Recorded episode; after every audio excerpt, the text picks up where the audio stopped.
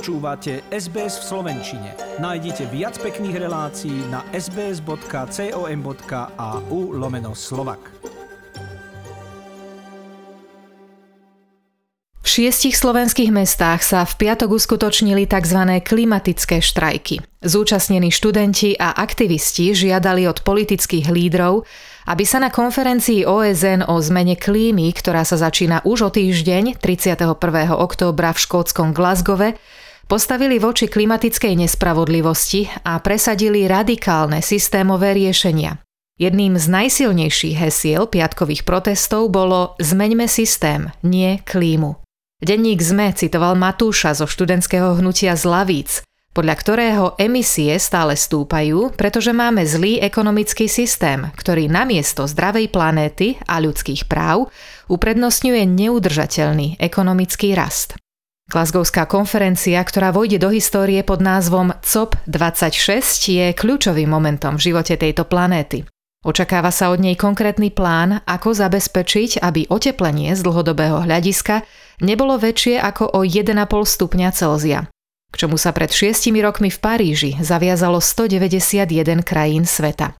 Hostiteľ samitu, britský premiér Boris Johnson je optimista. Verí, že aj napriek pandémii sa samitu bude môcť osobne zúčastniť veľa dôležitých osobností. Diskusie budú vedené v štyroch hlavných témach. Uhlie, autá, peniaze a stromy. We've got a very good attendance. In, spite of the pandemic, it looks like a lot of people are going to be able to, to come in person uh, to COP. But the, the four areas of, of practical progress that we want are on coal, cars, cash and trees. Ak si to teda máme rozobrať na drobné, prvou spomenutou témou je uhlie. Spojené kráľovstvo je za to, aby sa uhlie stalo históriou. Členovia G7 sú za. Avšak odpor cítiť zo strany Číny, Ruska a Indie. Druhou témou je automobilový priemysel. Anglicko stanovilo termín na predaj posledných benzínových a dízlových aut na rok 2030 a žiada, aby zvyšok sveta kráčal v jeho šľapajách. Tretou témou sú peniaze, keďže pred 12 rokmi sa bohaté krajiny zaviazali nazbierať 100 miliard amerických dolárov ročne, s pomocou ktorých mali rozvojové krajiny znižovať emisie, čo sa však nikdy nepodarilo zrealizovať, Očakáva sa, že počas samitu v Glasgowe odznejú nové, navýšené finančné požiadavky. Zrejme najmenej kontroverznou témou sú stromy a záväzok, že do roku 2030 bude svet, ako doslova uvádza tlačová správa, tree positive, teda že sa každoročne vysadí viac stromov, ako sa ich vyrúbe. Skutočná výzva spočíva v tom, aby krajiny predložili nové a reálne klimatické ciele.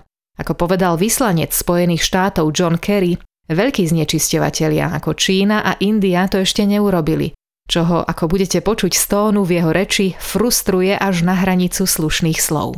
We're behind and we have to stop the BS that is being thrown at us by a number of countries that have not been willing to sign up to what Great Britain has signed up to, we've signed up to, Japan, Canada, the EU.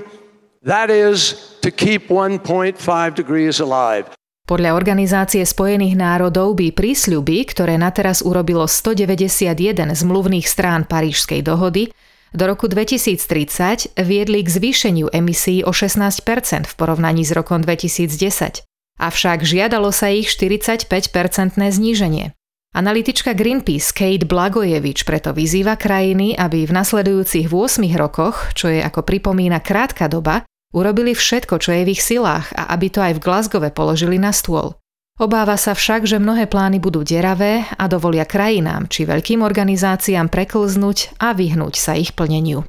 We need all of the countries to put their pledges on the table to make sure that we're halving global emissions in the next eight years, really, which is not long at all. Underneath that, there should be detailed plans of action and how every country is actually going to meet these targets. So they, those should all be on the table as well. And if they're not, or if they contain huge loopholes that allows countries or, or corporations to keep offsetting, then we're incredibly worried that the targets will not be met. Skutočnosť, že mnohí svetoví lídry neplánujú cestovať do Glasgowa, by mohla skomplikovať plánované rokovania. Samitu sa osobne nezúčastní brazílsky prezident Jair Bolsonaro ani ruský prezident Vladimír Putin a neprídu ani zástupcovia malých ostrovných krajín, ktorých sa klimatická zmena dotýka najviac.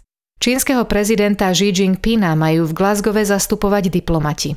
Mnohí analytici, medzi inými aj Lori Miliverta z Centra výskumu energií a čistého vzduchu, v tom však nevidia žiaden problém.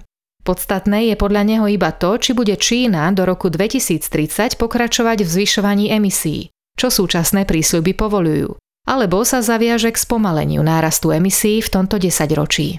Xi Jinping didn't uh, travel for the two previous United uh, Nations General Assemblies in which he made major announcements about China's climate goals. So I don't know that it means uh, anything really. Um, what really matters is uh, whether China is going to continue increasing its emissions until late in this decade, as the current pledges allow, or whether we see some more commitments to curb emissions rise during this decade.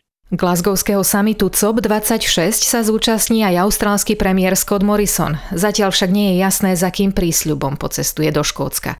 Čo znepokojuje profesorku Leslie Hughes z Austrálskeho klimatického výboru podľa ktorej mala vláda 8 rokov na to, aby prišla s plánom a ten ešte ani dnes nie je na dosah. Hoci nás, ako doslova hovorí, už o týždeň čaká zrejme najdôležitejšie klimatické stretnutie nášho života.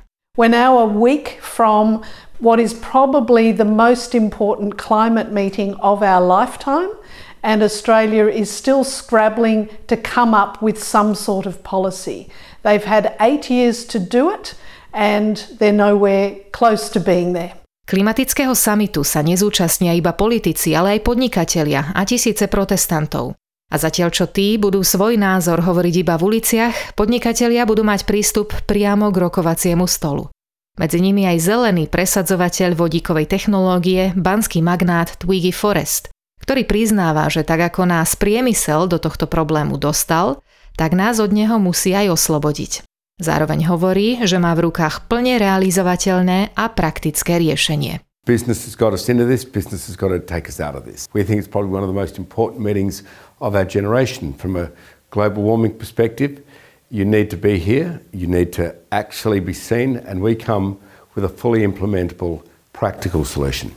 Ako v tejto súvislosti uzatvára kolega Ben Lewis z SBS News, priemysel zohráva svoju úlohu – ale v konečnom dôsledku sú to zákony a politici, ktorí ich predkladajú a príjmajú, ktorí rozhodnú o tom, za akými cieľmi pôjdeme vpred v otázkach globálnej klímy. Viac sa od Bena Luisa dozvieme už o týždeň, v nedelu 31. októbra, priamo z Glasgowa. Nož a teraz zmeňme tému a zajdime na Slovensko. Pravidelný súhrn správ pripravil Denis Bartalský. Páči sa mi? Zdieľajte, komentujte, sledujte SBS v Slovenčine na Facebooku.